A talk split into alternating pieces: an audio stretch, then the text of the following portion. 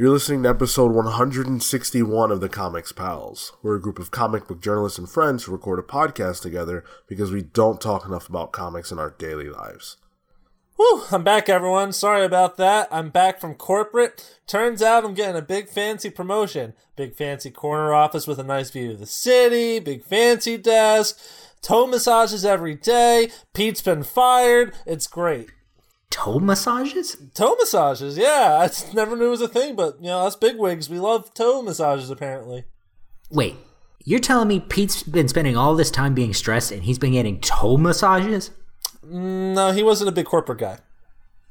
oh, I see. How? Who did you take the job from then? Because Uh, I'm took, still here. Marco's Yeah. still here. Sean's still here. Yeah, I took it from Leonard down in uh, HR. Oh, he, Leonard's gone. Good. Fuck Leonard. Leonard, Leonard. sucks shit. Leonard, Dude, he, He's he- gone. God, we used to grab sandwiches every once in a while. He was all right. No, he wasn't. He The embezzled dude- all the money from Pals Corp. not to men- not to mention not to mention what he did at the Christmas party. We don't all right. talk about the Christmas party. all right, this is getting out of hand already, and we we're like 30 seconds into the show. Well, Uh, Pete's I gone. want- exactly. Um, yeah, so Pete is uh, no longer with us. Rest in peace. No, just kidding. Fire! He'll be back next week. Uh, Rest in peace. uh, we wish him well in his future endeavors. No, no, he's he's still here. Uh, unfortunately, no. In just the kidding. living world, but not with Pals Corp. Pals Corp is not a thing. That's That's not real. the shell company we have to. it's it's not real, guys. Yeah, no, Wink. it's Wink, not real. wink. Wait, guys, that's that's the account I funnel money to. Oh, Shut oh, See, up. listen. You can't talk about that. Oh, guys, I have on I have on this uh, on this list that I have here that we need to get more bleach for the laundry. Do I not know what money laundering is? Oh my god! You know what? Enough of you. All right. So I need a toe massage now. if you couldn't if you couldn't tell from the uh, the comedy stylings of Kale Ward, you're listening to the Comics Pals. Thank you for joining us. We appreciate you guys. Want to let you know where you can find us all over the internet. Of course, you can always find us by typing the Comics Pals into a search engine will come up. And if you want to find us on a podcast hosting platform, whichever one it is that you choose, you can find us there at the Comics Pals. On social media, we're the Comics Pals. You can write to us at thecomicspals at gmail.com. And, but certainly not least, on YouTube. Right now, we've got all of our New York Comic Con interviews. We've got Fill Me In from New York Comic Con, which is a, a little a little skit that we uh, we like to put together and present to you guys every year. Skit? I think it's just hard hitting journalism. Uh, yeah, CNN level reporting. I don't. What do you mean? right. Yeah, Uh, well, we find out whether we find out why people think crime is funny, like the Joker. It's some real hard hitting journalism. It's kind of a documentary this time. oh, I see. I see what your problem is, Sean. It's full of clowns, so it's more like Fox News, I guess. Welcome to the Comics Pals, full of clowns. Sure. Uh, we've got a lot to talk about today. Uh, Alan Moore is in the news, and whenever Alan Moore is in the news, it's uh, well, it's Alan Moore in the news. Um, A snake somewhere has charmed a baby. and we are going to be reviewing Marauders number one for you guys, or number two. Two. Number two. two. Uh, number one was so good, I want to read it twice. No, we're not doing that. We're not doing that. You said number two. I'm sorry, I was confused. All right, that's disgusting. Uh, I don't know if, don't so know if I've been in a bathroom I could review lately. before we get into all of that and not Kale's bathroom uh, reviews, who the hell reviews bathrooms? It's helpful Listen. news, helpful for Listen, travelers. I have been all over the world and I have seen some bathrooms Let me tell you, a new segment don't I call tell me. Don't tell me. All right. Anyway, instead of talking about that, we're going to talk about Jack Black. What? Now, Okay. All right. Yeah, I'm, I'm, I'm in. I'm going to be honest with you guys. For years, I thought Jack Black was dead. I thought that Jack Black was dead. I don't know why. After No, no, no. Goosebumps, I thought he died. That's right. No, he, he's Yes. not dead in Goosebumps. That he's not a zombie black. He's an actor. Now- he's playing a man Black. who's dead. Now, hang on. yeah. That wasn't that long ago, and there has there there has been a second one of those. was there because I didn't know Yeah. about it. I thought he died. Well, anyway, uh recently he was doing a press tour. Now, uh, the newly resurrected Jack Black was doing a press tour. They asked him. Jumanji has come out since then. All right, well, I didn't know he was in that either. Uh, What? and during the press tour, he was asked what superhero character he would like to play in a movie or villain. And so for the villain, he said he would like to play Lex Luthor. No. oh, And for the hero, he said he would like to play the Thing from the Fantastic Four. Oh, I can see that. I think that both of those options are absolutely awful. So it inspired me to want to ask you guys a question. Welcome to the new segment of the week. Who should Jack Black play? Dun, Yes. dun, dun, There's, there's something familiar about this, but I can't quite place it. Uh, something, we, what's that? something we used to do. What do we? It's a little random, but yeah, The random. Mm, that doesn't Of matter. We can move on. the random Weak. statement. A random statement of The the, week. statement of the day. Yeah, that was it. The the organized statement of the day. That sounds right. that sounds right. Now, I'll uh, I'll check with engineering. They might know. What what character would you like to see Jack Black play? And if you feel like just giving a really bad answer, that's fine too. We do this segment every week. I I mean, when it comes to giving bad answers, you do. Damn. I don't know about the into rest that of us. Now, uh, anyone want to jump out the gate? Uh, for a villain, there's that one X Men villain who traps them in like these toys, in like these big contraptions. Arcade. That guy. Yes, name? I like that Yeah. a lot, Marco. Arcade. That's a That's, good an answer. that's legitimately for real a great answer, Marco. yeah, I love that character. that kicked ass. See, here here's my thing about this, and it's along the same lines as Marco, but I, I'm trying to avoid it. There are these characters who are like they're made specifically so that they're villains and they're like fat or like short, and I'm trying to like I'm trying to think of people who I think would be really interesting without taking like their uh, size into account. I guess. What? Well, staying in the in the uh, X Men universe. What about Mojo? Yep, that's where my head was. Okay, that's maybe I'm thinking of Mojo. Maybe I don't know who Arcade is. A superhero, though. I think, I think, I think we can do supervillains. I think we got to think of a superhero now. Yeah, that one's make this hard. work. I could see him doing an interesting Plastic Man. I know everybody wants um uh the guy who's doing Sonic right now, Oh, Ben Schwartz. I don't like that. Ben Schwartz. Ben Schwartz and John Mulaney people want as Plastic Man, but I could John see Mulaney uh, I, is good for Plastic Man. Yeah, Damn. I could Mulaney? see I could see Jack Black doing a good one too though. All right, let's see. S- What about Jack- Wolverine? That's terrible. Yeah, you don't Where want am. I, Wolverine, guys? That's basically what that sounds like. you guys ready to rock? You don't want that. That's that's not cool. No. on that same level of arcade, there's a, a Titans villain who was in the um he's British. He was in the the cartoon. Um it's not I think he's similar to like the Mad Hatter or something. The Mad, Hat- Mad Hatter wouldn't be bad. Yeah, that'd be Um, alright. he could be would- Toy oh, Man. If he played like a dark, weird, like Yeah. the actual character, and not funny at all, that would be that would be cool. Probably. Yeah, I, I, I like that. I just had a hero. Hero. That's the real challenge here, folks. And I bet all of you listeners at home are screaming into your radios, being like, it's obviously this character. We're sorry. Mad Mod is who I was thinking of. Oh, Mad Mod's a great answer.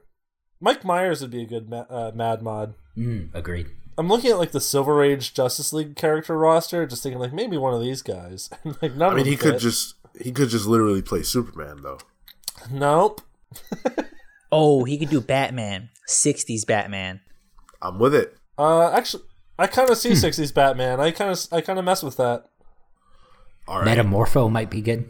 Oh, Metamorpho's pretty damn good. I think that's my answer, locked and sealed. All right. Well, um, my answer is Daredevil. I'm the man without fear. Watch me run up Did this you- building, dude. Did you not tell them they were the Lord's cheaps? Well, you know what? Go ahead, Kill. Go ahead. To well, to his credit though, like Jack Black, I think is an interesting enough actor that while I don't agree that his Lex Luthor would necessarily be good, I think I it gives me enough to be interested by it. I think he could be a good Riddler. Oh, that'd be yeah, I can, I can see it. Sean is confronted by the Daredevil. I thought you were dead. Nope, I was in Goosebumps too. Well, it's a good thing that that he's alive because you know that does give us the opportunity to do this bit. So, Kung Fu Panda Four. congratulations for being Oh. alive. That's the that's the only like if he does nothing else, I'll be happy as long as he's in Kung Fu Panda and keeps cranking those bad boys out. of all the franchises that are out, I would I definitely feel like that one should end. I've hey. never even seen one. Me neither. Oh, they're, they're so good. Some of my favorite movies. Straight Wow, up. shit! I didn't know this about Alright. you. I have shocking. I have I have a Po action figure right Where's my Next to your Minion figures, here. because you love your DreamWorks That's wonderful. Uh, it's it's uh, so awesome that the audience can uh, see that. Right? So There. moving right there. moving right along. Oh, by the way, if you want to let us know what character you think Jack Black should play, definitely do write to us at thecomicspals at gmail.com. And also be sure to listen to our book clubs right now. Well, no, tomorrow. Uh, Secret Wars will be out. Nice. Uh, if you're listening to this the day it drops. So we'll be having the Secret Wars book club out for you guys.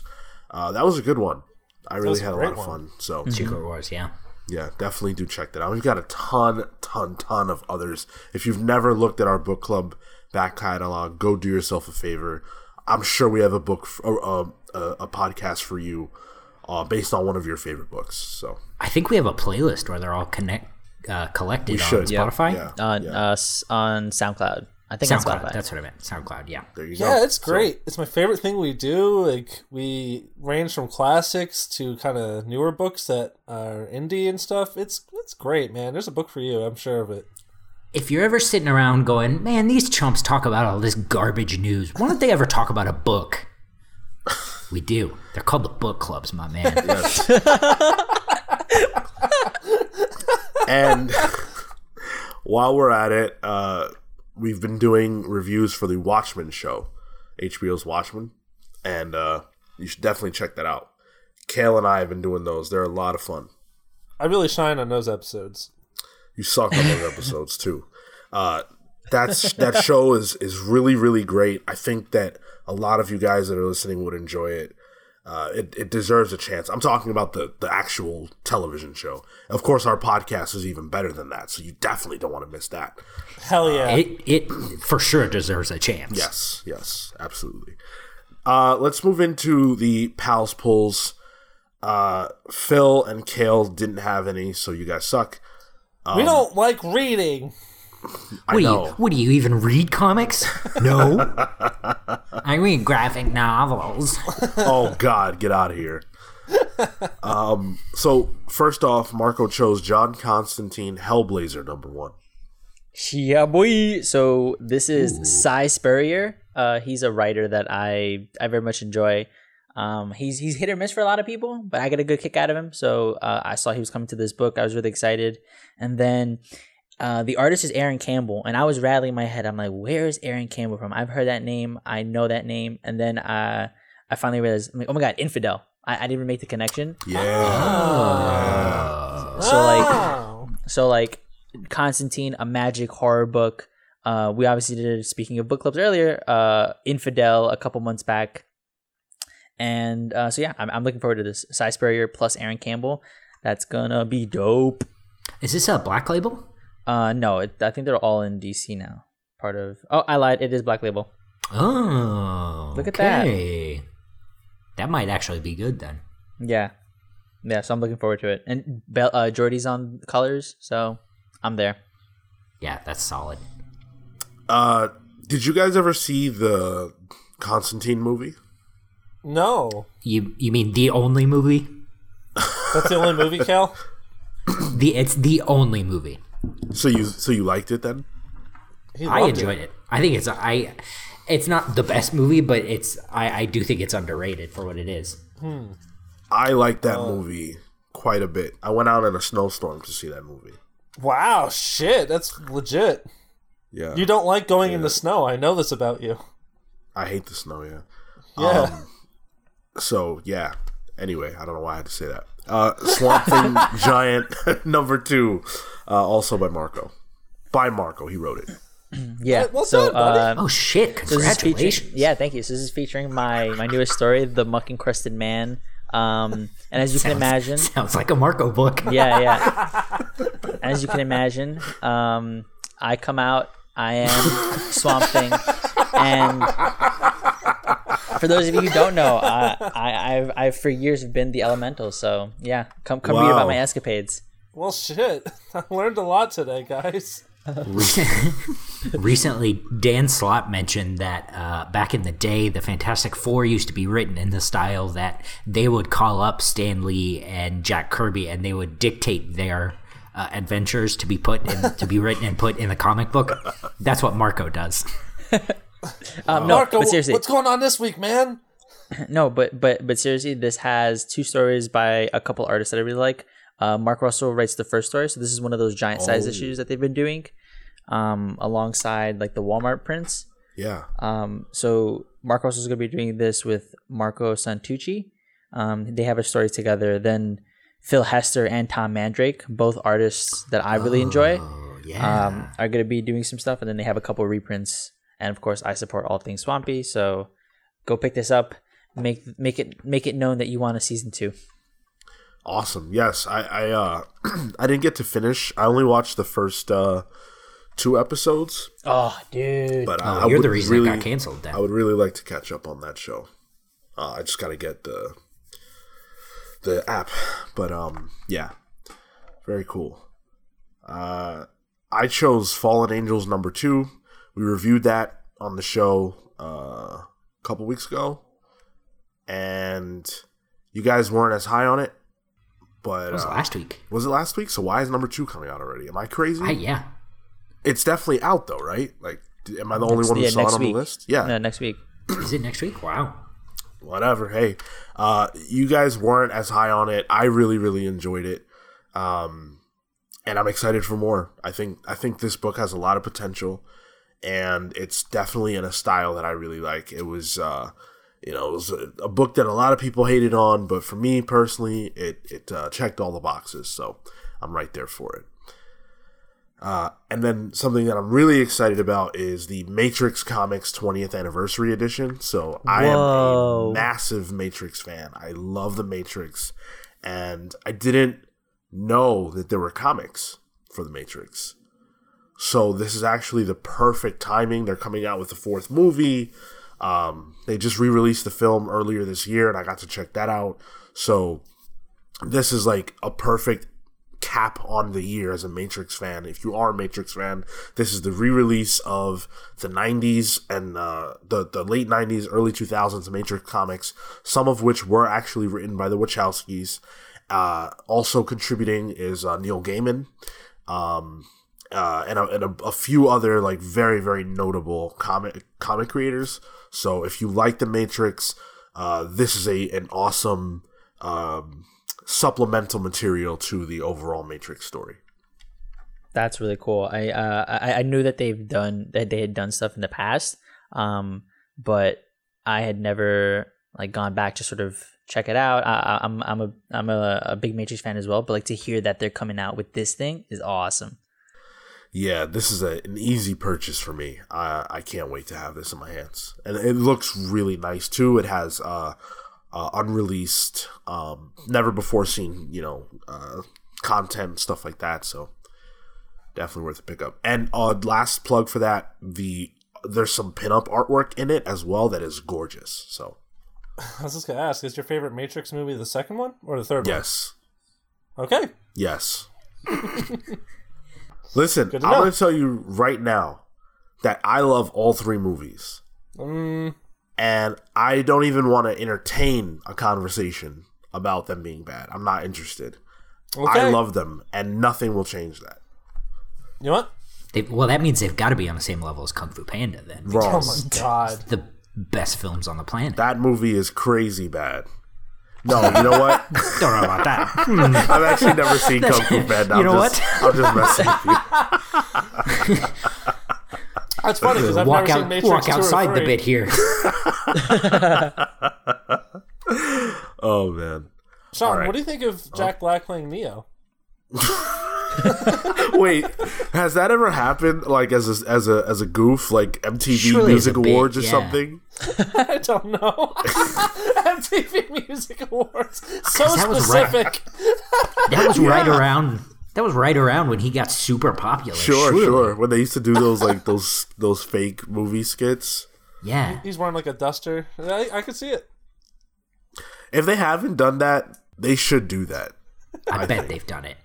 It sounds like a thing that would happen.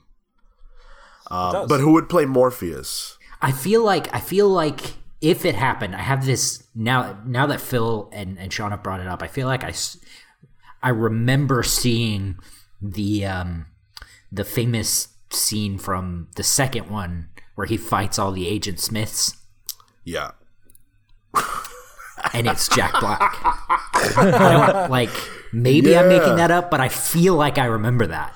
This is random, but does something like that happen in Kung Fu Panda by chance? Yeah. I- Yes. yeah, yeah. Maybe that's why I remember that. That's so funny.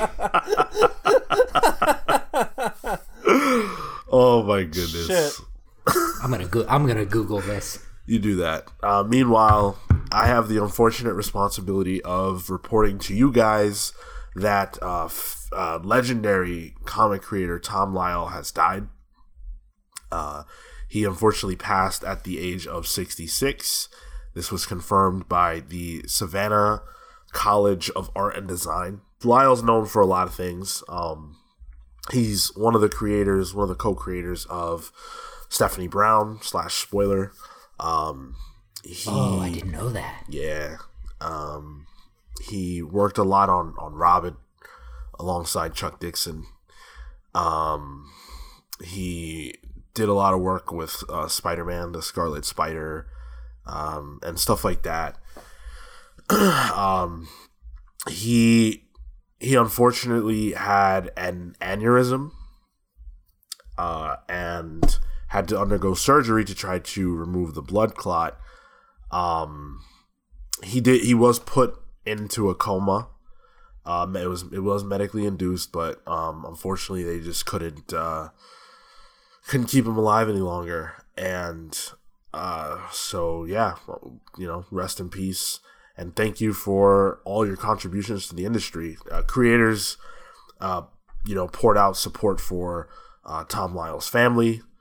Uh, there were, as you can imagine, with something like a medically induced coma and a and a an extended hospital stay, there were a lot of hospital bills um, that unfortunately were were left uh, with his wife Sue Sue Lyle. And so, um, you know, if you want to contribute, help her at all, there is a GoFundMe for that uh, that you can contribute to. Um, yeah, again, rest in peace. Are any of you guys familiar with any of his work? I didn't. I guess I didn't realize I was. I know he he he made he created the Scarlet Spider, um, but yeah, I was a, a big big fan of of of that era of Robin, um, and I, I guess I didn't realize that that was him. That I- you know that was well before I started like paying attention to creators, but Yeah, I uh, I I I didn't personally know his work, but it's always a shame to hear you know the sort of the aftermath and situations that a lot of these artists are in. Um, it's not an, an, an uncommon story to sort of hear that you know they can't afford their their bills, they can't afford you know certain living standards. So I think it's also just like a, a quick highlight on on the state of where we sometimes leave creators. It's it's interesting uh, how and and I think this speaks to what you're saying, Marco, is how and and and what Kale said. I am familiar with his work. I just didn't know, and this is one of the only industries I can really think of where that happens. You know, um, like if you've read a book, you you you know who wrote it, right? Um, and you're familiar with that person, especially now, you might even follow that person. You know, if, if it's a modern book by, you know, a, a modern writer. Uh, older comics, older comics creators, a lot of times just like they're forgotten, you know, and it's really, really unfortunate. And I know that the industry does have certain things that they do to try to help out creators. Um, mm-hmm. What's the the comic book uh, legal defense fund? Yeah, so we do have that. But, you know, listen, we're going to talk later about Alan Moore and some of his issues with the industry. One of those issues, as you well know, is the way that he feels he was mistreated by corporate comics. And a lot of he's not the first or last creator to have problems with with corporate comics and with recognition and with proper pay and things like that. And so you never want to see a creator who contributed something like spoiler and Scarlet Spider to the industry, two staples, right? And and and dies with nothing. You know that sucks. So I, I'm not saying that that's the industry's fault necessarily that he you know has these bills or whatever. I'm not saying that. I'm just saying that it would be nice if there was some way to help him that that did come from the industry. But uh, comics needs a union, man. Like something to you know help out these freelancers because that's I mean that's the majority of what these these people are. And and these big two specifically the big two like are owned by multimedia conglomerates that make billions on billions of dollars every year but they don't give their freelancers health care yeah and, and how many times do we see this story? You think of the whole thing with Neal Adams trying to, you know, get DC to pay for Siegel and Shuster. Think of Bill Mantlo, creator of Rocket Raccoon.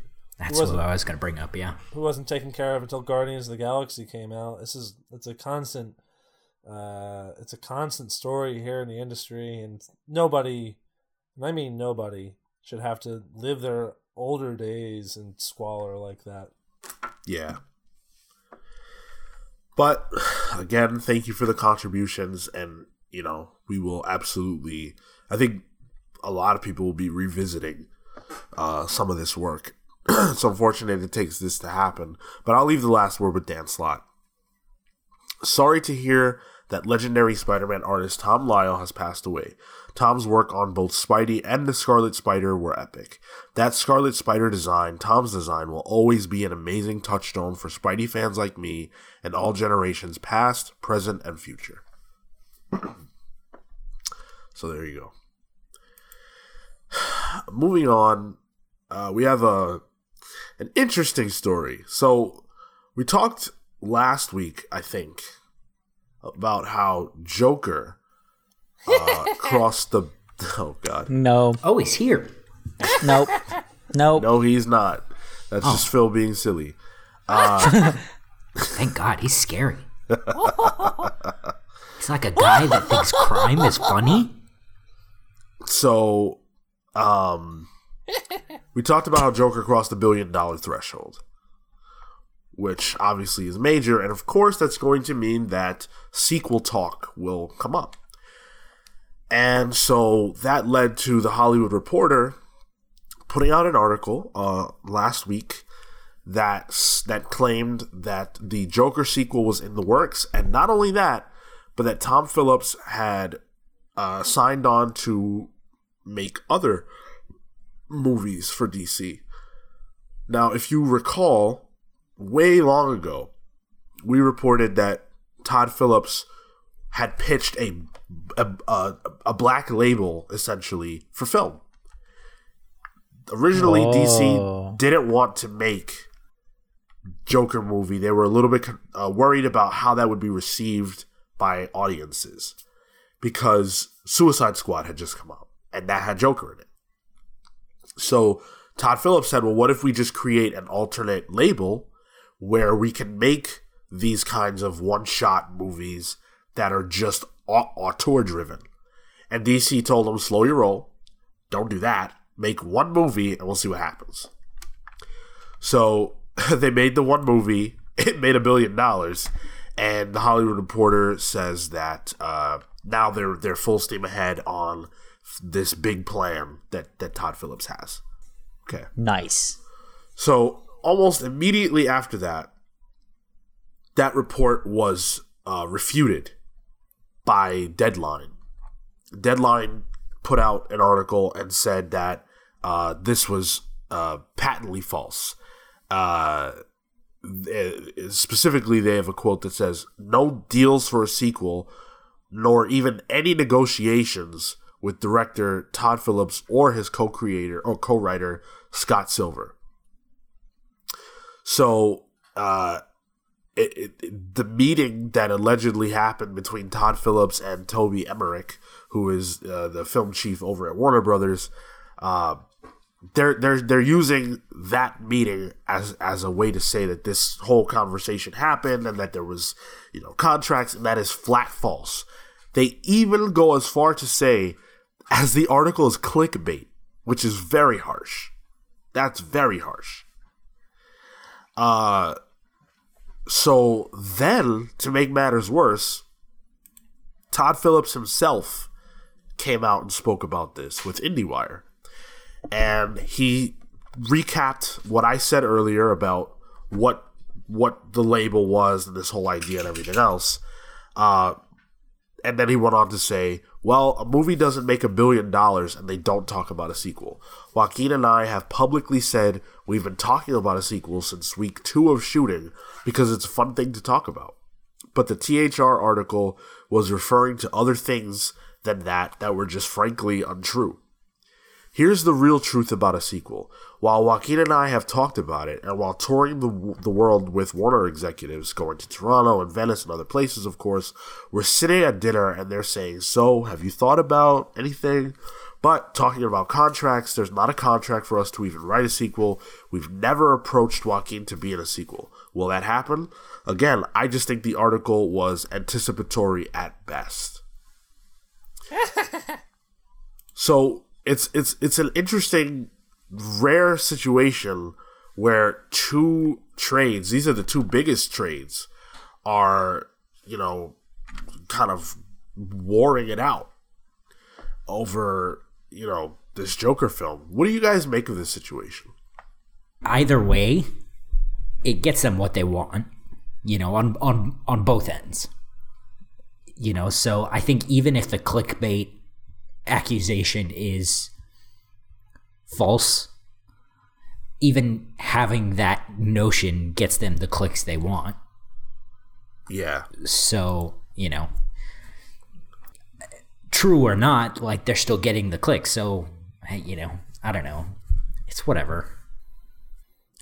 Um, I yeah. the go ahead, Joker Phil. movie's crazy and twisted. I'm really Just like you, right? Yeah. um, I'll, tell you what. The thing that really pops to me is the idea of filmmaker friendly, like comic book movies. Mwah! I love the sound of that. Yeah, I mean, me too. Uh, I'm not necessarily sold, even with the success of Joker, on the idea of this label. Uh, I I don't know if. I mean, this was Todd Phillips had an idea to make a Joker movie, and that's great. Not every creator like I, I would hate it to become a situation where it's just like, hey, you pitch us your Lex Luthor movie, you know. No, I don't think it should be that. I don't either, but I think that what could come up out of this is a situation like that. If it's a label, if it's a if it's a thing where it's like part of the machine, that's what happens. Yep.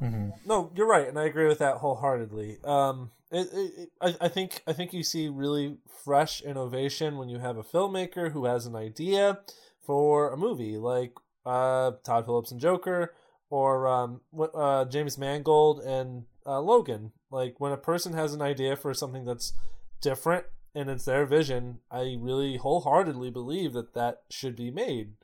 Um, it's very clear in today's uh, box office climate that superheroes and uh, comic book based adaptations are hot.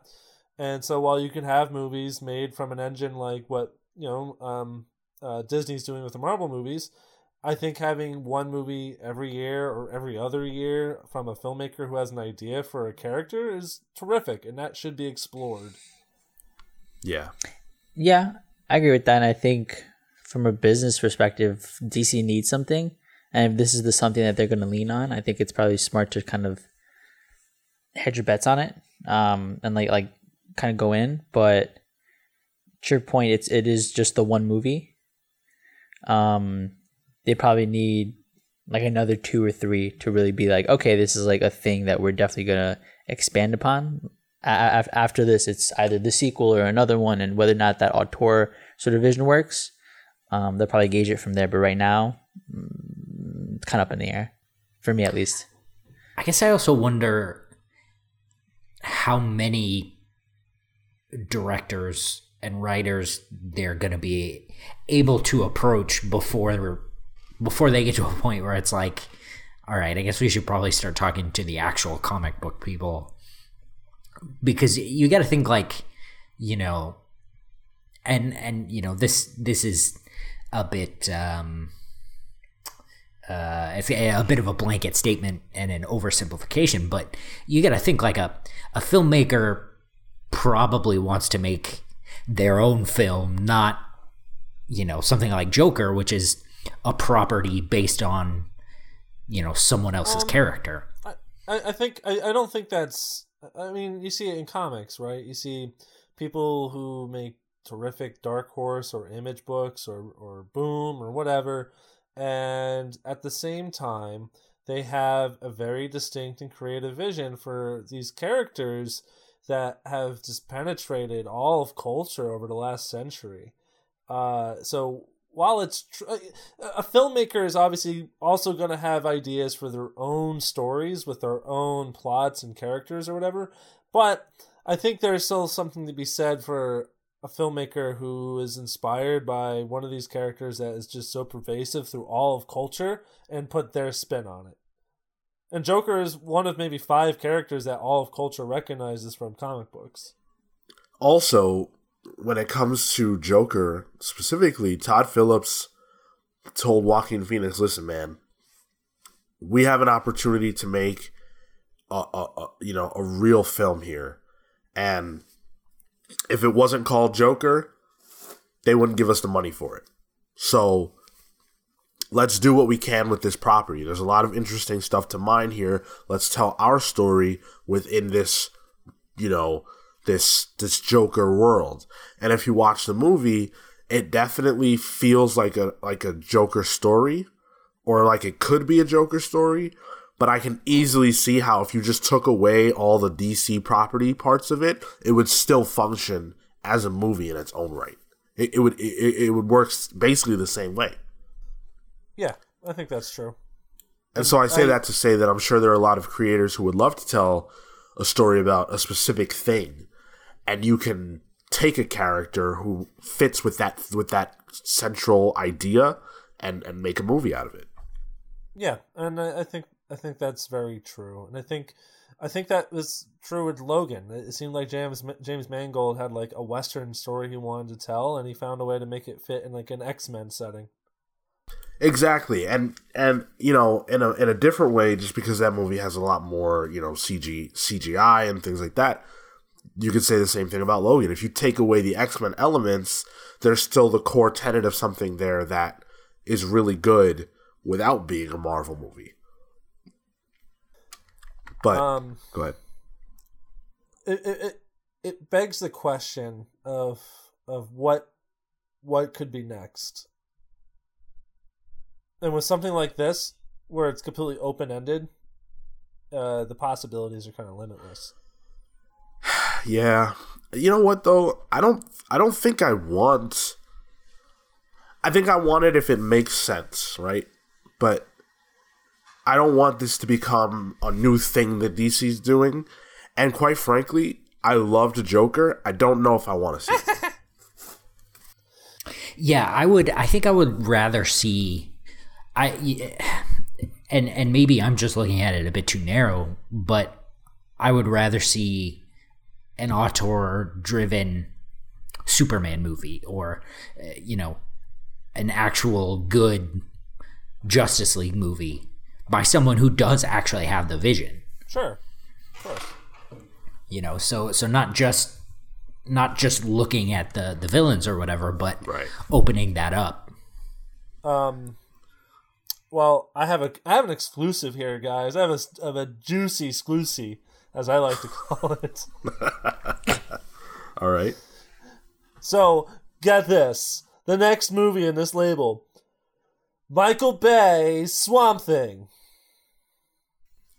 Really? Plants exploding everywhere. The swamp is a war zone. Marco, you went on this? You know what I was actually thinking? Uh, Oh an, no! an, uh, an auteur movie about Wildcat in the fifties, like Yeah, going dude. through uh, like an organized boxing ring. yeah, like like an organized crime boxing thing. It's like, ah, sorry, I was daydreaming while you were saying that. Uh, You know Phil, what? I'm sorry.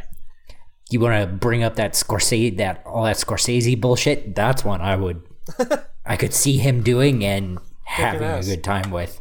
Raging Bull two. Um, I I never. It's it's endlessly fascinating to me how much you're like into boxing, Marco. Without yeah, being dude. into boxing, I'm Puerto Rican. I was just gonna say that. Yeah, like, Is he's into boxing. Is that a thing? yes? Oh, is that? Oh, it's okay, Sean. Sorry, sorry, I'm white. I don't. Sean was like, "Yeah." Kale's was like, "I don't get it." Well, you know, listen. Uh, we don't all know everything. the swamp is a war zone. Skrillex is back in swamp form. What? Skrillex. He's back, and he's in the swamp. How about a Green Lantern? I think I I like Green Lantern as a like you could you could really study uh loneliness Yeah, And- hell yeah, dog.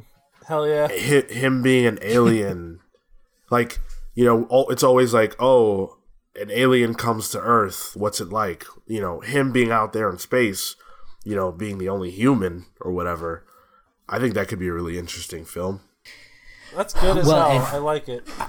Even even being an alien on your own planet, because he like you know he he's a man of multiple worlds for sure.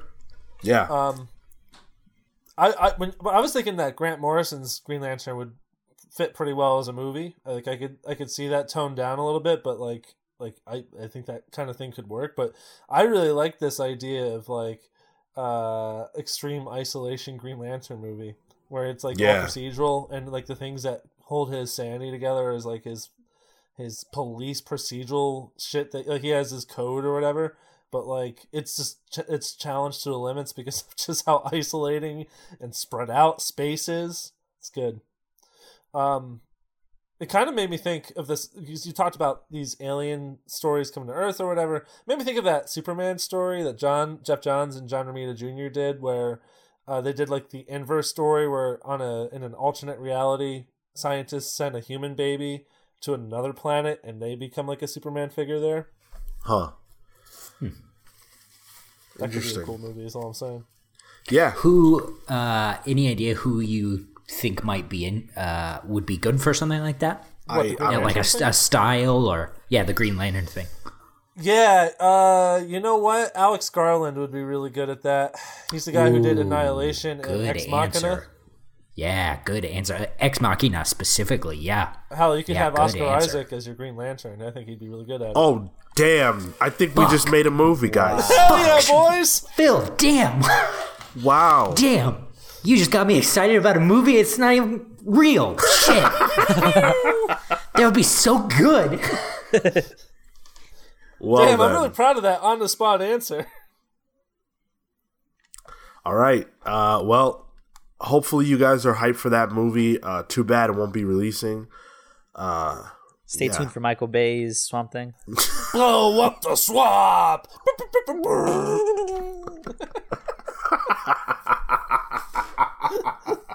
Michael Bay, Skrillex, Swamp Thing.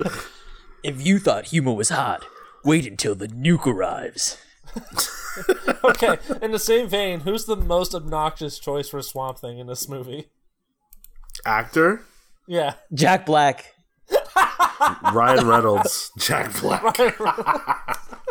Who's the guy that does Timon in the original uh, Nathan Lane? Oh, oh God. Nah. I'm Swamp Thing! Don't come into my swamp.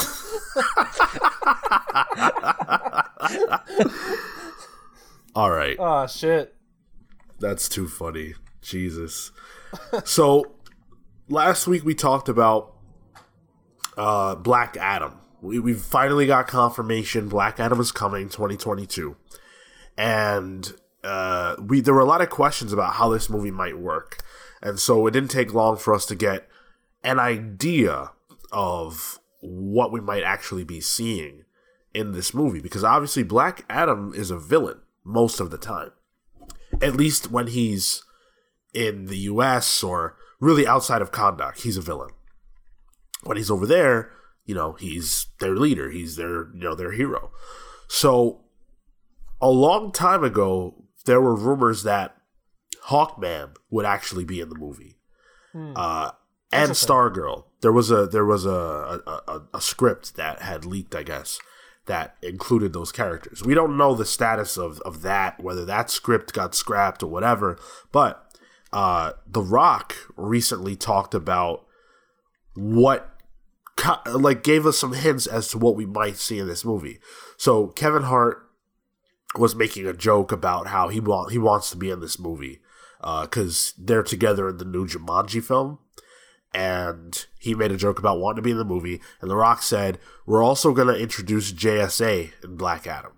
So in JSA, maybe there's a role for you. They have an animal, they have a pet.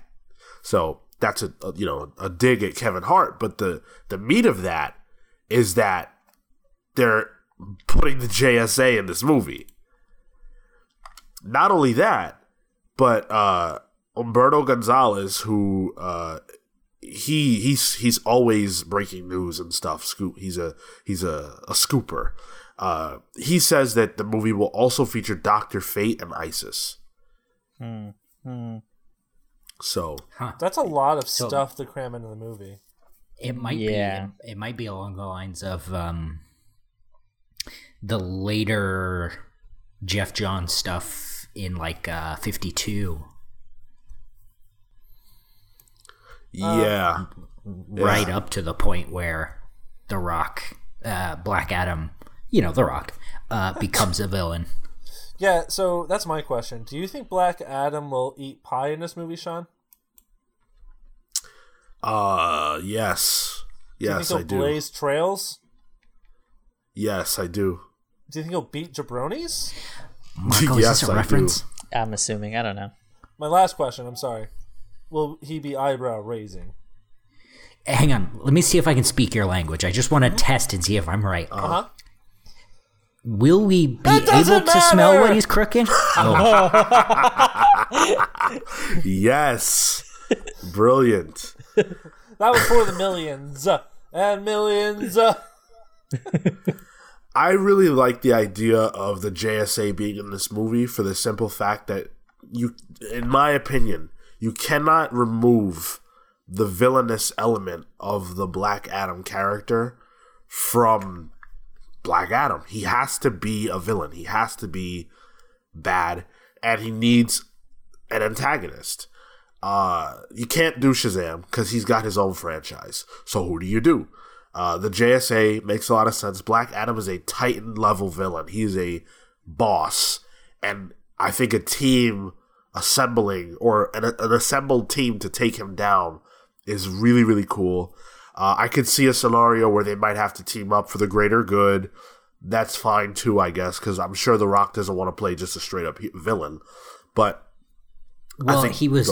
He he was part of the JSA for a time he was right. in in Oh. Geoff Johns in Geoff Johns' run up to Infinite Crisis and and a little after. Yes. So for for me, you you introduce the JSA, and you've already got a character arc. like he Make spin, him- like he make spins off him- or something like baddie. Well, yeah, yeah, make him an established character, give him a reason to turn and attack his team, or have his team attack him. I, That's your story. I think because they got The Rock, who I think doesn't want to be a black and white, uh, like villain type thing. I, I kind of it kind of is reminiscent of a Superman animated series quote with Darkseid. That's after Superman Darkseid's final battle in that show, where Superman throws Darkseid to the the slaves of Apokolips, thinking that he's liber- liberated them, but they immediately tend to him and Darkseid says to Superman, I am many things, Kal-El, but here I am God. I think there's a similar mentality of Black Adam. So, yeah, and I think that's applicable to Doctor Doom and Latveria as well. So, I, I think I think the story is he's very clearly uh, morally dubious, but his means accomplish the ends that are best for his people. So while, Exactly. so while he may come at odds with the globe or even if there's a justice society in the movie the justice society to him he is morally uh above what is hap- like whatever he's doing because it's for a greater ends and I, I think that is how you draw the rock in to do it I, yeah, I love that. Uh, we talked about this on the show last week, and I had I had similar thoughts. I think Black Adam is a complicated enough character that you can do an interesting sort of hyper focused character story. Not similar to Joker in tone or whatever, but like the way that Joker really centered on this character. Oh God, and didn't feel like a traditional um, uh, comic book movie. I think Black Adam is the only villain or the only other character, no, yeah, villain uh, that lends himself like this to that type of idea. Uh, to me, better than better than anyone. And so I really am excited for this movie, whereas I wasn't excited at all because of all the different things that can be done with this character. So we'll see. We'll see what they do. who's directing black adam Do we I don't know if it has a director, Okay. or if it, not that it. I don't know that it that they've announced it. I should say. yeah yeah gotcha okay Um, so Marvel has announced the Marvel Voices title. So Marvel Voices is actually a podcast that Marvel does. Um, it's a it's an interview series, and they just interview, um, you know, all kinds of different people for, you know, their their history with Marvel characters or, you know, whatever. Uh, and now they're gonna do a comic book. It's not based on it, which is weird. Uh, but it's I guess the idea is that it's it's allowing you know black creators, primarily black, um, black and brown creators, to tell stories within the comic within the comics. Uh, and and what's kind of cool about it is that these stories are taking place directly within the current Marvel universe. So, as an example, one of the stories that we'll be seeing uh, follows the X Men just as they kind of get to Krakoa. Um, and so that that kind of slots itself right in there into what Dawn of X is doing, and it gives you incentive to pick this up if you care about you know seeing that story furthered.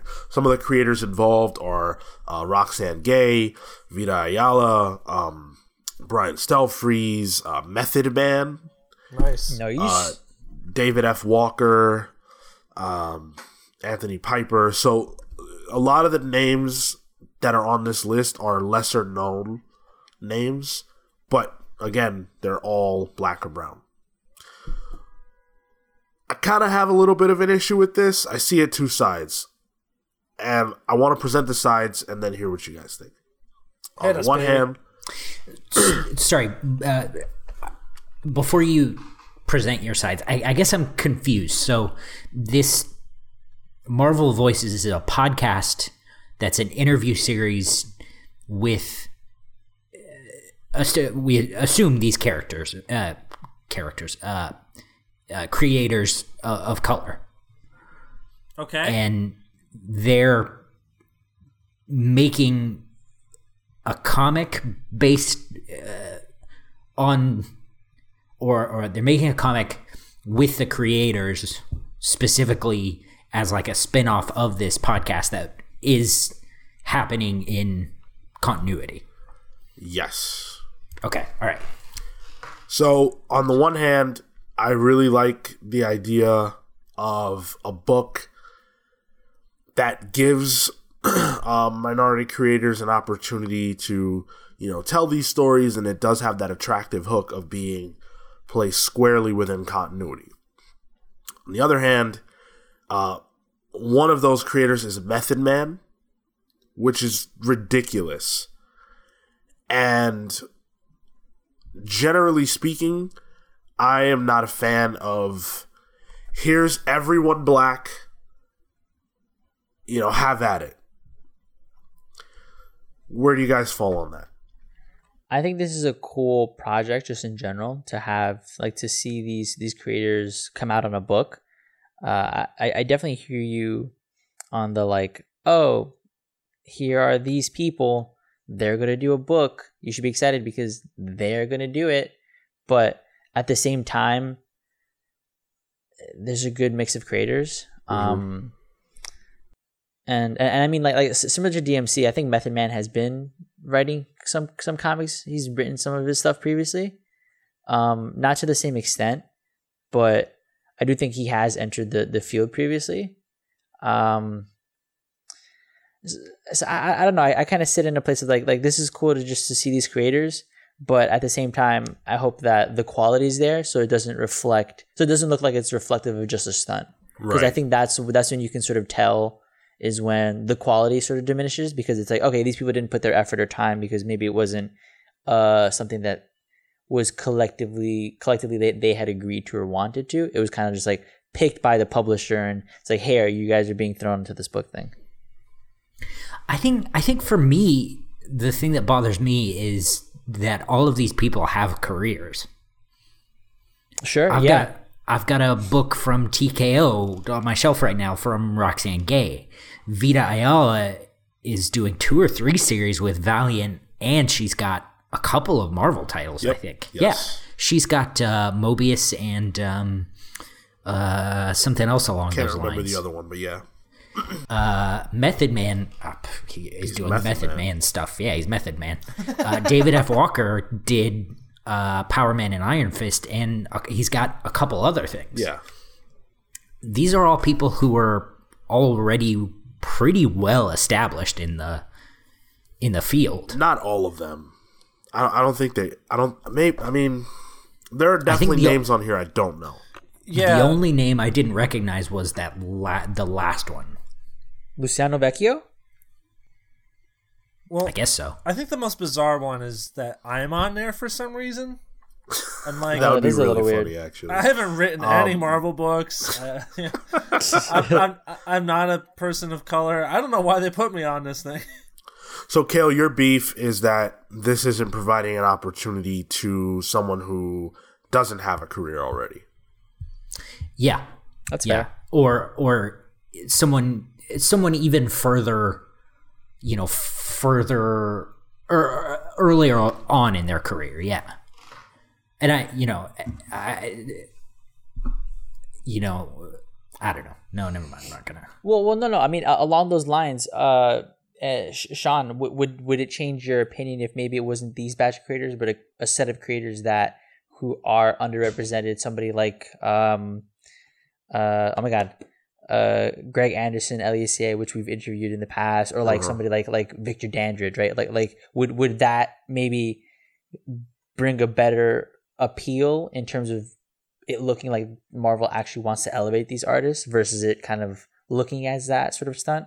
Yeah, I know that they don't that that elevating the artist is not the focus of this because uh well, Kale rightly pointed out that a lot of these artists and creators don't necessarily need that rub, but you know, the focus is more about the, the title itself. So like a great example is Marvel had Marvel 2 and 1 and they had other like anthology series that they would do and they would give creators a shot, you know, like hey, write an issue of this and we'll see what happens. Yep. Yep. Um, and that doesn't really exist anymore. Not as much. Sometimes they they do do. I'm not saying they don't have like one shots and things like that that do exist, but a lot of times it's someone you already know. Uh, I would like to see opportunities for more up and coming creators, but I don't know. I want to like ideas like this, but they they they rub me the wrong way. They strike me as inauthentic. But what is authentic in this scenario, right? It's it's very murky water. I want creators to get opportunities who don't normally get them. So that's cool. As a minority creator, even even some of these creators who like we know, right, quote unquote, Yeah. they still need a bump because Sure. it's tough. It's it's tough. I don't know. I come down a lot of ways on this. Go ahead, Phil. I don't think it's that big of a deal. How many people are really listening to this podcast? Yeah, well, yeah, fair.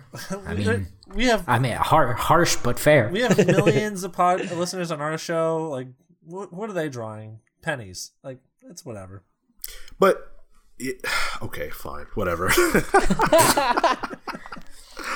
I'm just being a So the- yes, I I guess I never even heard of this podcast, so even the and I'm like, I mean, I'm like a, a podcast for me is like my second industry. Like I I follow podcasts, like I follow comic books, and I've never even heard of this podcast. yeah, we talked about it that's on fair. this podcast.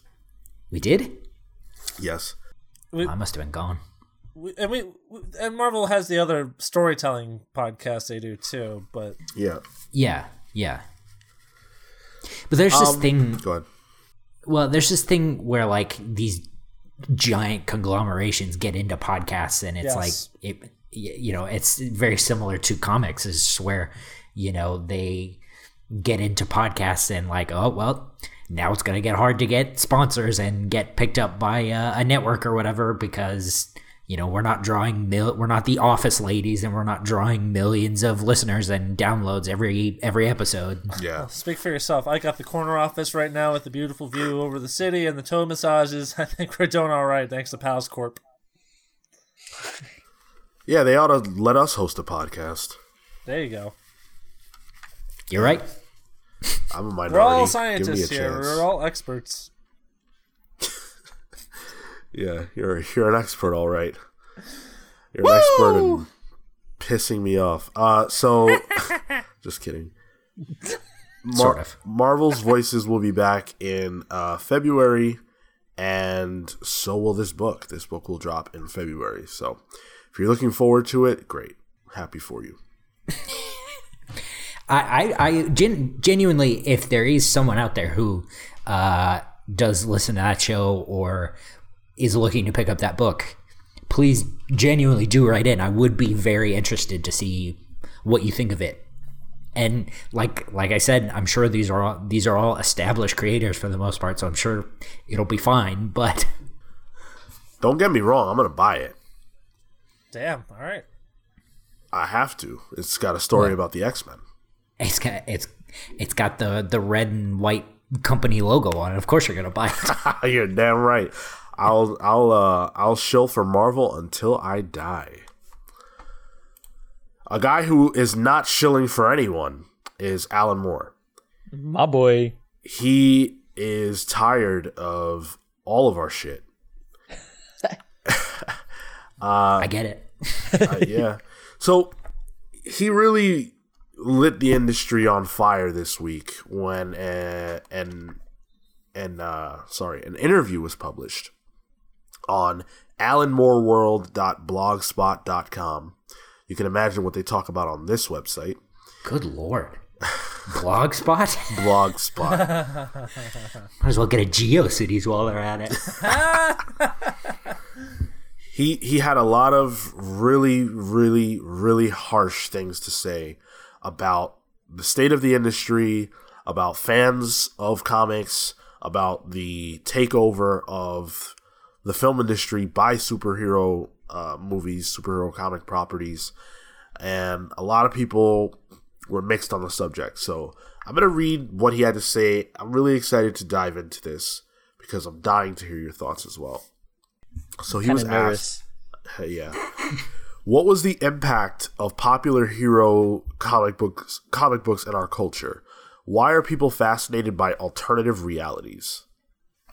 And Alan Moore said, I think the impact of superheroes on popular culture is both tremendously embarrassing and not a little worrying.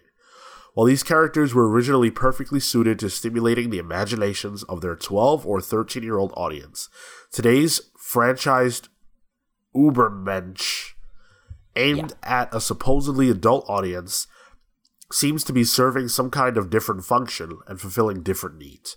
Primarily, mass market superhero movies seem to be abetting an audience who do not wish to relinquish their grip on A, their relatively reassuring childhoods, or B, the relatively, relatively reassuring 20th century. The continuing popularity of these movies to me suggests some kind of deliberate, self imposed state of emotional arrest combined with a numbing condition of cultural stasis that can be witnessed in comics, movies, popular music, and indeed right across the cultural spectrum.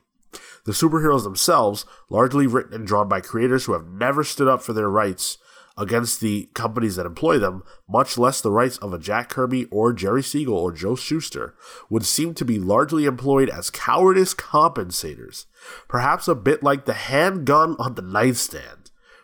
I would also remark that, save for a smattering of non white creators, or non-white characters and non-white creators, these books and these iconic characters are still very much white supremacist dreams of the master race.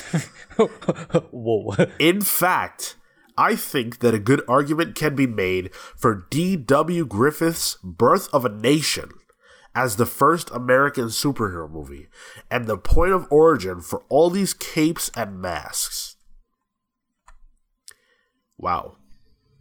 I meant Ah. every um, word that I spoke and I wrote. Uh, Sean, I, I just wanted to clarify on the the date of this interview. Um, it the interview was done in 2016 by a Brazilian writer, and then it was translated and published in 2017.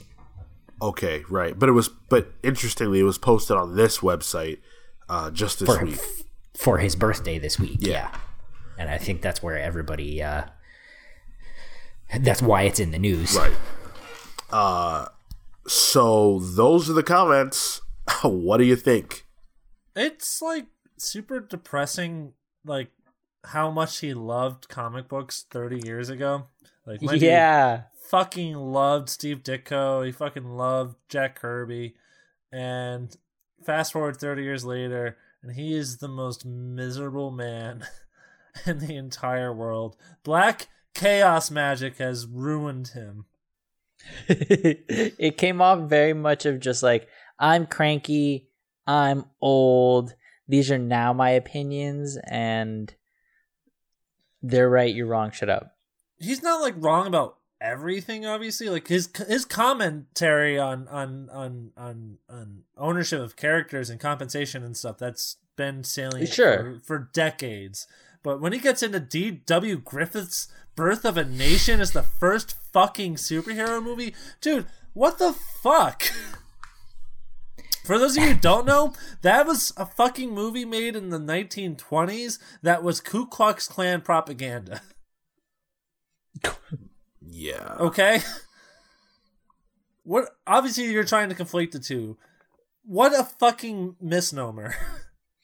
Yeah, and then like that superheroes are the what is it? The white supremacist. There's still like the character arcs of like the white supremacists, but like they're- Ubermensch. the Ubermensch, but like created by these Jewish creators. One point I would push back on on that because I have heard that float around is that he he was created that way, created that way, but also taken from those creators and used in various ways over the years. So I, I don't I don't know about that. You're saying that the the characters are taken and made into it. yeah pass because like i mean think about and and this is a a a, a dumb off the cuff example but like think about like superman's trunks like those are you know representative of the the old timey um uh, uh uh weightlifter strongmen circus strongmen. And there was a time where you knew you could look at that and know what it was. The the comparison that I, I'm making is that like like yes he was created that way for a certain reason by these specific creators who are of a specific identity but that was 80 years ago now. Right, right. and this character is still in popular in uh, popular culture. And and I'm speaking of Superman now specifically I guess but still in popular culture. And like he's been all over the map in terms of what he represents. As well as as well as being taken from his original Jewish creators. Yeah. And and and the man child thing like okay fine. But uh you know for me comic books uh saved my life. So i get that you know alan moore doesn't care about that but that i do. And so you know that that bounces off me because at the end of the day this is something that gets me through the day. And his magic or whatever gets him through the day and you know whatever it is that he does. So you, you know i i appreciate and enjoy and love uh, superhero comics and, and, and these characters. Uh, they've been with me since i was a child. He's a part of that. So i just think it's a little ridiculous. Well, I think I think I think even just to push back on that a little bit, like tell you know tell that to the the the people who are hounding him about Watchmen and V for Vendetta. It's just like, listen, dude, they're just comics. Like, I think I you know as much as he's you know old and and shitty about comics as they are, like they're you know he's getting it from the other end and has been for years. The the the other thing there is that every single form of entertainment on earth every single thing on earth has shit people associated with it. And that doesn't poison the well. That doesn't make the whole thing bad. So you know to cut with with uh you know to cut the grass with a blade and kill all the grass just because you have some weeds in there that that's not helping that doesn't you know you you shitting on me when really who you're talking about is a very specific group of people i don't rock with that. But i, I do want to shift the conversation a little bit. Kale mentioned earlier the timing of this. It was released on his birthday. Now co- corresp- or coinciding with that alan moore uh, talked about how, how he was going to vote, and he was saying that people uh, needed Oh, to yeah. make sure to go out and vote uh, in order to, you know, save the country. Now, his daughter, Leah Moore, is or Leah Moore is on Twitter, and she spoke to all of this, and she said. Uh, this whole Alan Moore implores you to please vote and save our broken country from actual oblivion might have landed better if his birthday had not been spent noting that he clearly has not ready, read any of the many wonderful modern comics that he might actually enjoy. This is a very long thread. She has a lot to say. I encourage you to read it. I'm going to read just a little bit of it. He has also clearly never watched any of the other rather enjoyable comics based movies, or experienced any of the joy, support, or inspiration they bring to millions of people. He hasn't sat next to a 10 year old girl watching Captain Marvel or Wonder Woman for the first time. The idea that the man who loved superhero stories so much gave up his job and plunged recklessly into writing comics, which at that time was insane for him to do, loved them so much he filled every panel with that love, loved them so much he tried to make them into something that provoked thought and feelings, that addressed issues that spoke to people the way superheroes have always spoken to him. That seems crazy to me. I have his collection of Marvel comics, dog eared from reading from love. Uh, it was that love that made him who he was. In the 80s, he brought ecology and politics into his superhero comics. In the 90s, he wrote 1963, which was a glowing, fizzing, fizzing love story directly to his beloved superhero comics. He wrote that at the same time as From Hell, Lost Girls, etc.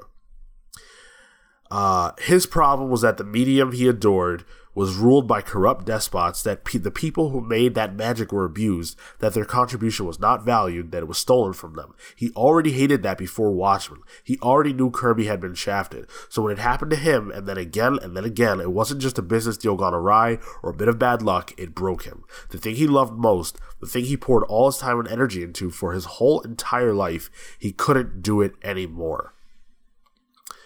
To see him dismissed as crazy old Alan Moore again and again, and people not know what made him that way, to see people dismissing him when their job, their industry, their media was partly built on 40 years of his hard work, I am not heartbroken, just really disappointed. Can you imagine if he hadn't been screwed over if instead of being grumpy Alan Moore shouting from his cave, he had spent the past 40 years putting out book after book for DC and the rest, creating vast worlds full of the superheroes he loves, enjoying comics, it's a damn shame. Nah, I still think you don't have to be grumpy. Doesn't mean you can be a dick. Go, mm, man. Not all of us can sit and pluck a ukulele all day and feel good about getting fired. oh, jeez. wow, that's that's that got real. Sorry, buddy. You can cut that out if you want to. nope, I- definitely staying in now. I just I feel like there's there's a lot to criticize Alan Moore about, but his his opinions about the the the corporate culture around comic books, specifically the big two, because you know a lot of people forget that he he didn't just do Watchmen and V for Vendetta for DC. He did Superman, he did Batman, he did Green Lantern. Like he he worked there a long time. And you know to to watch all, all everything he did uh like like the dude uh, the dude watched it. He watched it all happen. He watched kirby's creations you know be stolen. I, of all the things to criticize alan moore for it's crazy to call him just a grumpy old man because of his opinion about superheroes no his opinion about the big two Yeah, the the big two the big two stuff is valid. I think like his his opinions on like where sort of the comics trajectory are seem misguided, especially considering that according to Leah, she he hasn't he he isn't staying up to date. Like I I I assume then that means you know the the aspects of the big two are all he sees, but that's from like thirty years ago. Like like the the industry's in a in a in a slightly different place in terms of how accessible and how low the, the entry to enter into comics is now compared to when he was running it. I think maybe that context might enlighten him in a different way. But as of right now, these these are the ramblings of like I I, agree in corporate comics, but that's not the only thing I play anymore. And I think that that still has to change the conversation a bit. it's unfortunate because I think what Leah says at the end about what could have been with Alan Moore is really sad. It's genuinely sad. when you look at Grant Morrison, who is probably the antithesis of Alan Moore philosophically, but creatively speaking, I would say that they're very much on par with one another. And the the the beautiful contributions that we have gotten from Grant over the last 30 years um if if we could have had that same creative juice from Alan Moore devoted to, you know, more big two work, more just mainstream in general, even if it wasn't necessarily big two, um, that would have been such a beautiful way for the career of Alan Moore to go. The fact that it didn't go that way, the fact that he will probably just be known when he dies as the the guy who wrote Watchmen and then became a douchebag is really sad because it isn't the whole story. Kale's right on that point. But it's the narrative that will persist, which is due to his own behavior as much as it is due to what was done to him. And so it really is sad. And I wish it wasn't that way, but I think that's how it's going to land. So, all right, Marauders. Marauders number two. Uh, we all, I think, enjoyed the first one quite a bit. Uh, this is Gerry Duggan. This is Matteo Lolli. This is Federico Blee. Um, Tom Muller, of course, on the designs. Uh, what did you guys think about this one? I wasn't as high on it as the first. I yeah, I'm really disappointed in this issue. Actually, um, I don't really feel like anything happened except Kitty Pryde got to finally develop a look that is appropriate for the Hellfire Club. Yeah, it was it was slow. Like the the beats were all there, but I don't know. It didn't just tell me anything. So for for me, yeah, I I didn't feel like this issue made a lot of progress anywhere.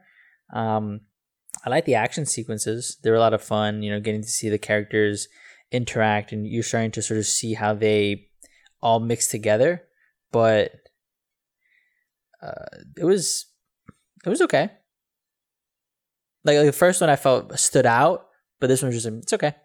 Yeah, I I'm with you there. Um, the first issue had a lot of style and flair to it, and a presentation that really made it pop. And uh, this one felt a little more by the numbers.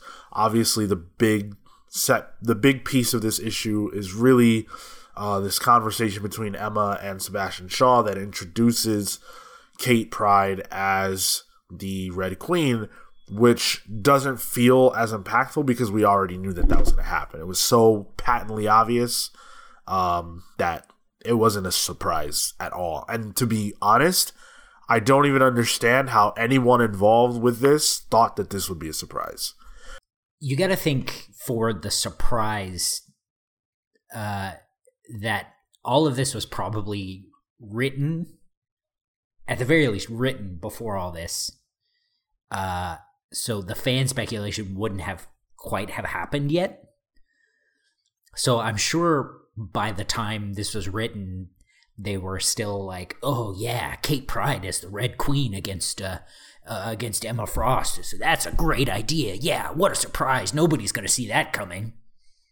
We did because you you made it that way. Great job. Yeah. Like even even before House and Powers were done, it was obvious. Like we talked about that. We talked about that on this podcast. I had two months ago. Yeah, I I had a whole thing. Um, I I think I did too. Yeah. Yeah, and uh, so but yeah, I think it's by design. Okay, it just takes. I think the, it's what I think it's one of the few things we were able to predict. It takes the wind out of the sails of this issue, though, is the problem. Hmm. Mm-hmm. It, it, makes it limper because it was so uh, uh, um, telegraphed. But uh, I mean, uh, go ahead.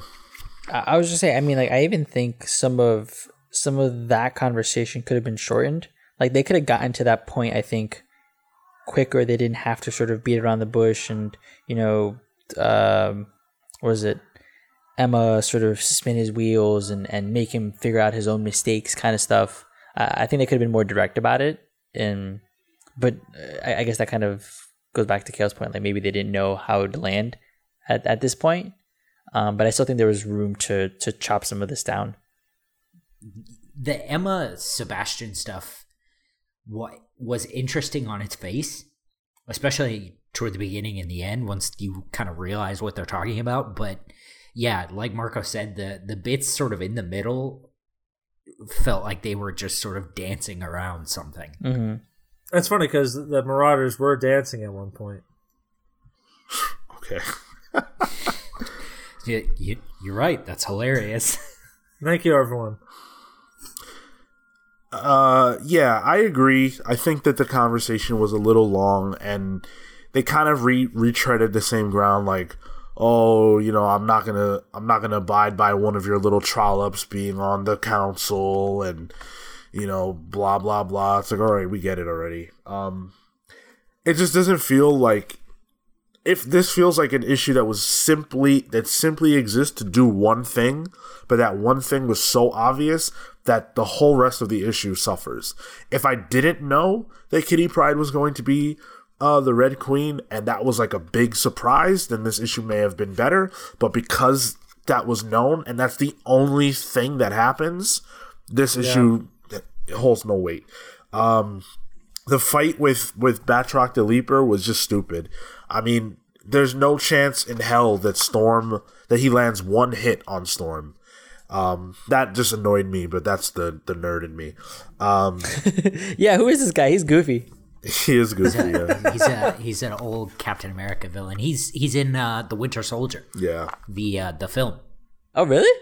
Yeah, When they're on that boat, he's the guy that says that makes uh, Cap take off his helmet. He says something like a real warrior doesn't fight in a helmet or something. it was the Or- shield. He told him. He told him, you know, fight me hand to hand. Don't use the shield Um, Why does he take off his helmet then? because it's Chris Evans. That's right. All right, yeah, fair. Um, the the other thing about this issue that really bugged me is that it the other big thing is that they find out that Xavier is killed, Yes. and it's like, okay, come on, I know, like let's come on, fucking, and even even their reactions, like, I didn't care about it, like. because they, Yeah. they, did, they didn't care about it. They're just like, ah, he'll come back. Maybe I don't know. We'll see. Yeah, you can't play like they've uh, they've effectively like taken death away from the X Men, and so you when someone dies, you can't have a you can't have like a fake like oh they're dead because like chances they're coming back, and they may make mention of that, and it undercuts any kind of emotional resonance, you know.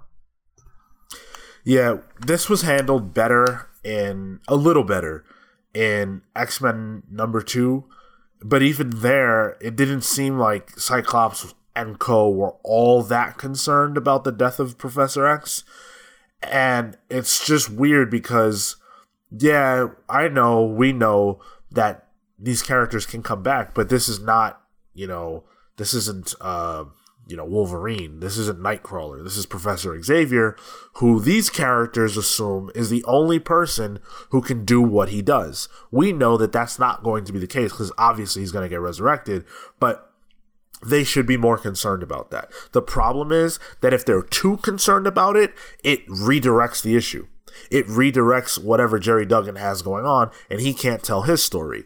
So this these these comics are so interwoven that you you almost can't have them they if they react to each other too much then it, they, there's a pivot if they react to each other too little you get this it's also it's also like because they're so interwoven you can't have him come back in say x-men number two because in between marauders one and two xavier has lived and then died and then come back. So so at that point bishop in this in in this book would be like oh yeah xavier died but he's back now it's fine. So no big so, deal. I, I get it, but I, I I feel like I wonder what they could do to sort of pace this out a little better. uh well they they come out too fast for that right so because they're they're Yeah, I suppose. it's a weekly story in different books, but each individual book is telling an individual story. Like the X Force story is the death of Professor X. So all the other books will address it, but they can't forward it in any way. That's what makes it so weird. They can't advance the plot. They can only react to that story beat, uh, beat, but they can't react to it too much because then they would be in that story. So it's just so weird. I've never really seen anything like this before. Even if you look at like events, you know, Civil War, very dense event with a lot of different tie-ins, didn't have that problem. Um and that's an event. This is not an event. This is just comics coming out. So I'm very hopeful that this does not continue to be a problem over the course of the run of these books. But it did affect this title. Yeah. Yeah. Yeah. Which is a shame because this was my favorite title for the number ones. And after after reading this, I'm I'm like, uh, I don't know. I'm still into Kate and Emma though as characters. I really like what Gerry Duggan is doing with them. Uh, I, I've never been more interested in either one of them, quite frankly. Uh, maybe maybe the last time I was this interested in Emma was during New X Men by Morrison. Um, Yeah. yeah, his characterization of them has been really strong.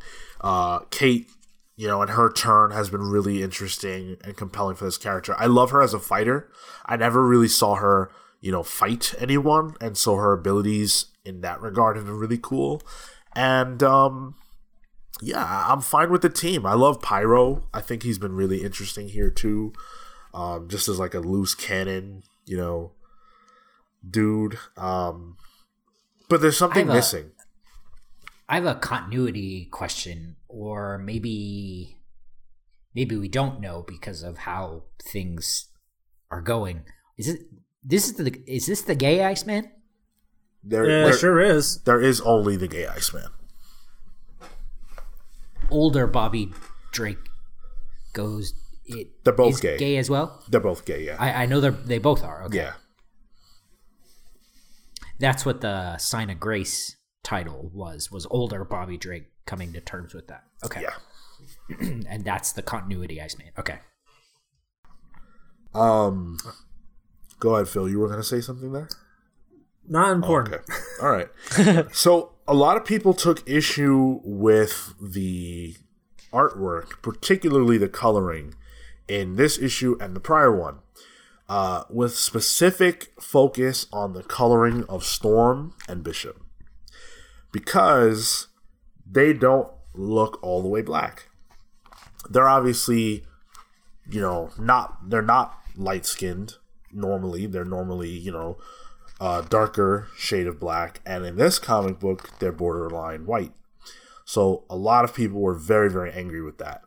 Um, did that? Did you guys notice that at all? Did that bother you? I when comics do that, I don't take issue with it because you're still translating an aspect of what they look like. Like the degree of blackness, I don't think matters so much as it's understood that there's a representation for me. Um, you know, like like there's Afro Latinos, but like that makes sense because it's contextual in that. But depending on, I don't know, it, it it for me, it's fine as long as it's understood that they are not white. I think I think for me, like especially when you look at Bishop and Storm in comparison to Kate and and like Pyro, like they look like white people, you know, uh, and I I feel I feel like in each instance, I- feel like the light it doesn't lighten their skin that much. Let me ask you guys this question: uh, the character Gateway, who is the the bald, not the bald dude, the old dude who's sitting down cross-legged. If if you only had this issue to go off of, what would you say he is? What's his race? Uh, Ah, he's a white dude. Give me a second. I have to look at him. Looks like a white dude to me. Uh, let's see. but I feel like it's a trick. Gateway. Where he at? Where he? Oh, there he is. Um, Oh, don't. He looks like a caveman. He does a little bit like um. Like That an- like an notwithstanding. Indian soothsayer. Do you, no, no. yeah, he's he's a white guy. I- Okay, well, he's definitely black. What? Yeah. Gateway is 100% black. Not what I would have thought. Right. Uh norm most of the time I'm with you Marco and specifically with this coloring and this color artist you can tell that he does weird things with color cuz the whole book is colored interestingly. Not necessarily bad although it's not my cup of tea, but it's it's not typical or traditional. There's a there's a texture to it that's a little a little different. But Yeah. Gateway straight up just looks like a white guy. Like no no Yeah. question. Like that that to me, especially when you compare it to Bishop and Storm, like that to me sounds like a like he just didn't get a note or something. like like he was you know Right. the the colorist. I mean, like you know, he just didn't do his research onto onto who this character was. yeah. Um I'm inclined to agree with you there. And that's not to defend it, but Yeah. I feel like people took this issue to task a little bit more harshly on the uh, coloring side than was than was necessary. But I do think in the case of someone like Gateway, um, it, it cannot be too difficult for the editor to catch that and go, wait a second, you know, you need to um, fix that. You know, but Yeah. Yeah. I agree with that. I don't know. Um, I, I, uh, it's not. It, it, it, it is like I didn't I didn't catch it any of that while I was reading it, but now that it's brought up, it's kind of hard not to see. So I I just didn't I just didn't feel much for this issue. Like it was fine. You know, the things that worked about issue 1 are there in a to a lesser degree, but nothing happened and for for me to want to continue to read this more is going to need to be present than just Kate drinking and Emma Frost being Emma Frost. yeah, this issue really just straight up didn't do anything for me for the character we know as Kate Pryde. Um, uh, and and with the last issue too, like I I guess her personality now is just that she's an alcoholic and she's a pirate. Like I don't I don't even necessarily even see where this is coming from. So I like I need more than what I'm being given for her to be the the focal point of this series. Yeah, there's nothing that came before House and Powers that I ever read that makes this make sense. Like I understand that she's probably very upset about not being able to go to Krakoa. That makes like I get that part. Um, but it does She's not Wolverine. Like it feels like a pretty dramatic shift for a character who really never demonstrated these sorts of things. So, yeah, that's a good point. and like I, I don't know this this whole knuckle tat thing feels like a weird character choice for her and i i don't know, it, i just i don't get it other than well she's a pirate now better get some knuckle tats is that a thing that you associate with pirates, Cal? well within the connotation of this issue like and i guess pirates of the caribbean but like i like I, I don't like i say i don't understand what her motivation for that would be within the context of this series and what i know of her character Cause it's badass. but kitty pryde is not a character who i would call badass like I really think what we're supposed to get from this is simply that not being able to go to Krakoa is so traumatizing and painful for her that it's it's brought about this change in character. Um, whether that's believable for you as a fan of, of Kitty Pryde traditionally, you know, is really going to be up to you. Like, I'm not a fa- I'm a I like her right now because she's interesting, but does it make sense for the character? In my opinion, no, I don't think it does. Yeah. Yeah. Um, but you know, I don't think I think that there may be more. It may it may work better when we find out why she can't go to Krakoa.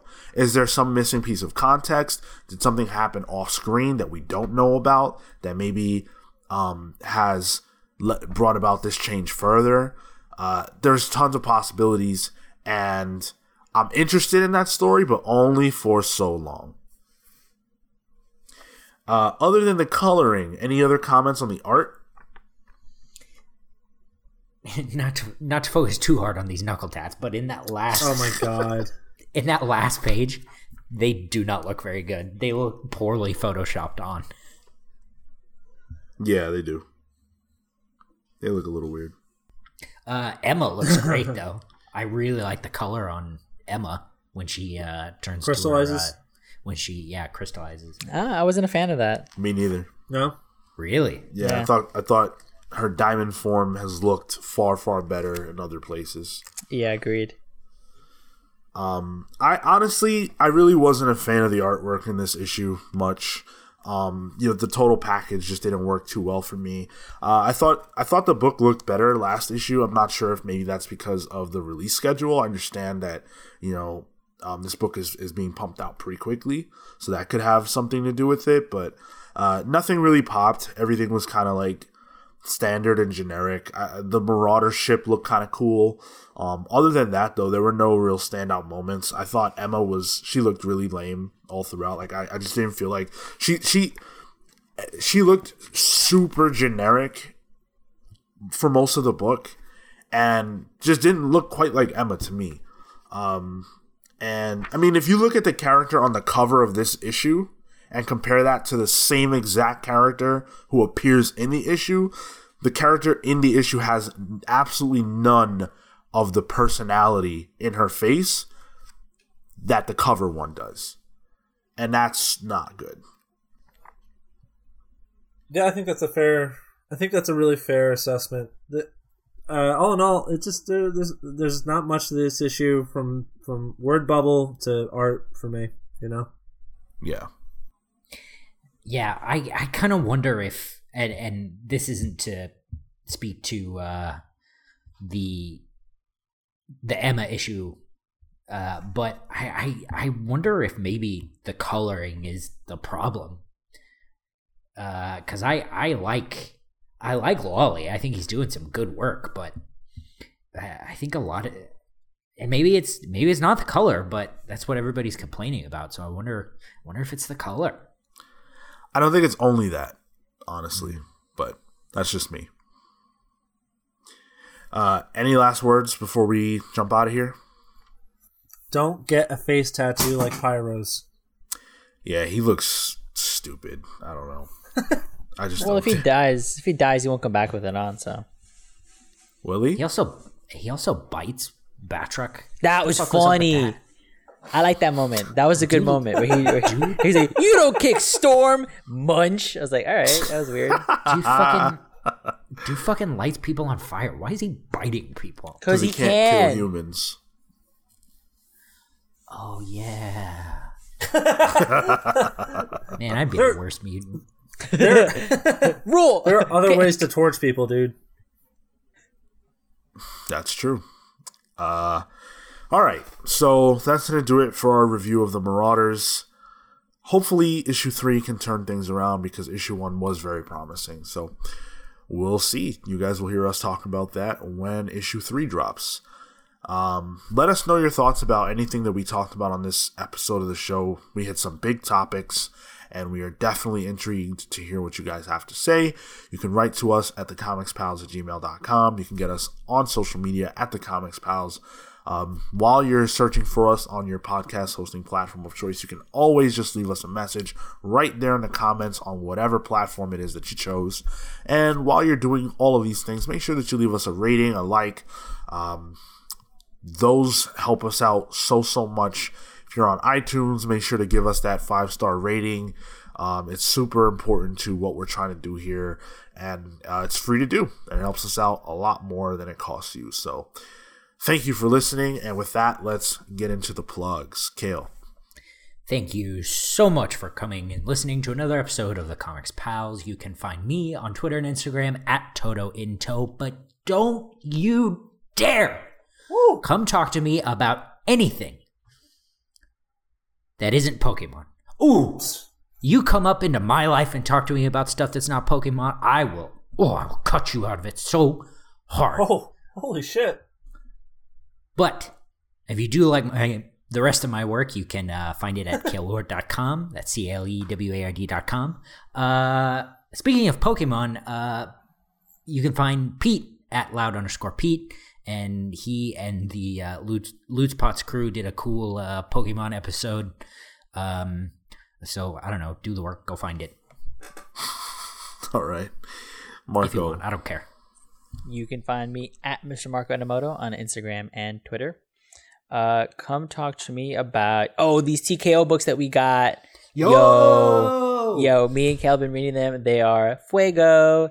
Uh, Um, j- as an aside, real quick, I read Sentient last night, and I'm mad that it ended. yeah, It's so good. I'm Yeah, dying yeah, to I- read that. we're, we're going. Me, Marin and I are going to the banks right now, and it is quality. So very cool stuff. Uh, I really like it. There you go. I read them. there you go. Surprise appearance. Um, but yeah, definitely come talk to us about that. It's been a lot of fun, and uh, come talk to me about random indie shit. It's my jam. We should uh, we should try and do something to cover Can we that. give them a Yeah, I think so. spoiler? No, No. We're- no, we're closing out the show. uh, and and thank you to thank. and shout out, yeah, yeah, thank you to TKO for providing that uh, to these boys. Uh, very, very much appreciated, and we will definitely be speaking more about those books uh, going forward. So, uh, Phil, Uh, you can follow me on Twitter, where the antithesis of Alan Moore follows me, Grant Morrison. You can follow me at Cyborg Bebop on both Twitter and Instagram, and uh, tell me why uh, Jack Black would make a really, really good uh, Doop from X-Statix. oh my god. Okay. Uh, as for me, you can find me on Twitter and Instagram only at Sean Soapbox. Hit me up to talk about, boy, oh jeez. Uh, hit me up to talk about Baby Yoda. Mm, no, I don't want to hear about that anymore. Jean Grey or the Matrix. That's all I'm really interested in right now.